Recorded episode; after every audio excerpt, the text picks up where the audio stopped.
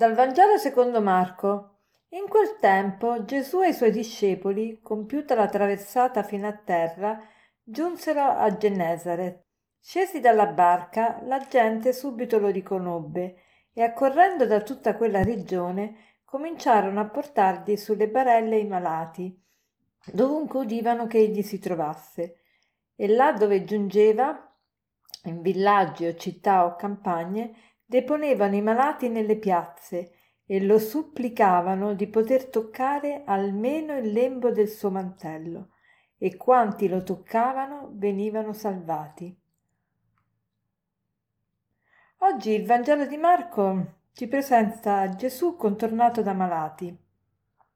La gente accorre da ogni parte e, portava i casi più disperati, Probabilmente anche noi oggi faremmo la stessa cosa, anzi facciamo la stessa cosa. Quante persone ogni giorno, anche a noi suore, ci chiedono di pregare per tante intenzioni. E ehm, quindi anche noi vogliamo raccomandare tante persone malate, persone con disabilità varie. E, e perché questo? Perché sappiamo che Gesù veramente può salvare tutti il suo tocco è un tocco speciale.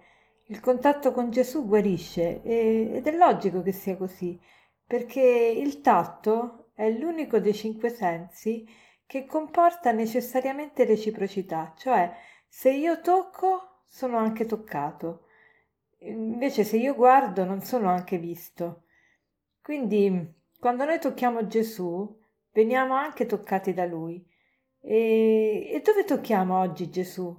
Gesù lo tocchiamo ne, negli avvenimenti della vita, nelle persone che incontriamo, nelle persone con cui viviamo, ma il tocco più speciale che possiamo ricevere è il tocco che lui ci dà nell'Eucaristia. L'Eucaristia, lo sappiamo dal catechismo, è lo stesso corpo, sangue, anima e divinità di Gesù, è la persona di Gesù, è tutto Gesù. Gesù nell'Eucaristia è veramente presente. Quindi noi parliamo proprio di presenza reale di Gesù. Allora l'invito di oggi è proprio quello di accostarci all'Eucaristia meglio. Che cosa vuol dire meglio? Con più attenzione, con più rispetto, con più devozione. Per esempio, cerchiamo di arrivare puntuali alla messa, anzi, magari qualche minuto prima per prepararci meglio. Cerchiamo di ascoltare bene la parola di Dio di fare la comunione bene, nel senso di rimanere in comunione col Signore, non solo di ricevere l'Eucaristia, tornare al banco e appena il sacerdote dà la benedizione scappare dalla Chiesa, ma cercare veramente una comunione più profonda con, con Gesù. E poi volevo parlare di un'abitudine che si è insinuata in tanti di noi, cioè quell'abitudine a ricevere l'Eucaristia anche se magari ordinariamente non andiamo a messa, cioè ci sono persone, mi spiego, ci sono persone che non praticano la loro fede, ma occasionalmente vanno in chiesa per un funerale, un battesimo, un matrimonio, un, una comunione, una cresima, qualunque occasione. E che cosa si verifica? Che sentono la necessità, sentono il desiderio di accostarsi all'Eucaristia. Magari non praticano la loro fede, ma quel giorno, siccome è morto mio padre, è morto, eh, non so, qualcuno, qualche persona cara, sento il bisogno di, di ricevere l'Eucaristia. Io dico basta con queste comunioni improvvisate, che sono dettate più da motivi umani che non dalla fede. Noi dobbiamo accostarci all'Eucaristia con fede. Allora, se io mi è morto mia madre, mi è morto mio padre, voglio fare la comunione e sono anni o mesi che non vado in chiesa, che non, che non mi filo per niente il Signore Gesù, come faccio a dirgli poi facendo la comunione Gesù tu sei tutto per me? È una bugia. Quindi io prima mi devo riconciliare col Signore, devo riconoscere che non l'ho messa al primo posto, che mi sono fatto prendere da altre cose. Allora poi quando ricevo l'Eucarestia, quell'Eucarestia veramente mi, quel tocco mi guarisce, altrimenti prendo in giro l'ostia.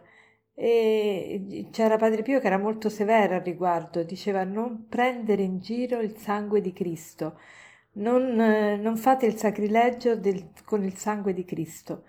Allora facciamo il proposito veramente di accostarci con più devozione all'Eucarestia, di non saltare la messa domenicale se la saltiamo e se già ci andiamo a messa domenicale aggiungiamo un'altra messa durante la settimana magari se ce la facciamo oppure facciamo una visitina al tabernacolo e stiamo qualche minuto in adorazione per, per farci toccare proprio da questo eh, dal corpo di Gesù. E per concludere la frase di oggi vorrei essere una frase di Giovanni Paolo II sull'Eucarestia che dice così L'Eucarestia è il segreto della mia giornata. E poi dice ai giovani, lasciate che Gesù, presente nell'Eucaristia, parli al vostro cuore, cercatelo senza stancarvi, accoglietelo senza riserve, amatelo senza soste. L'Eucaristia è il segreto della mia giornata.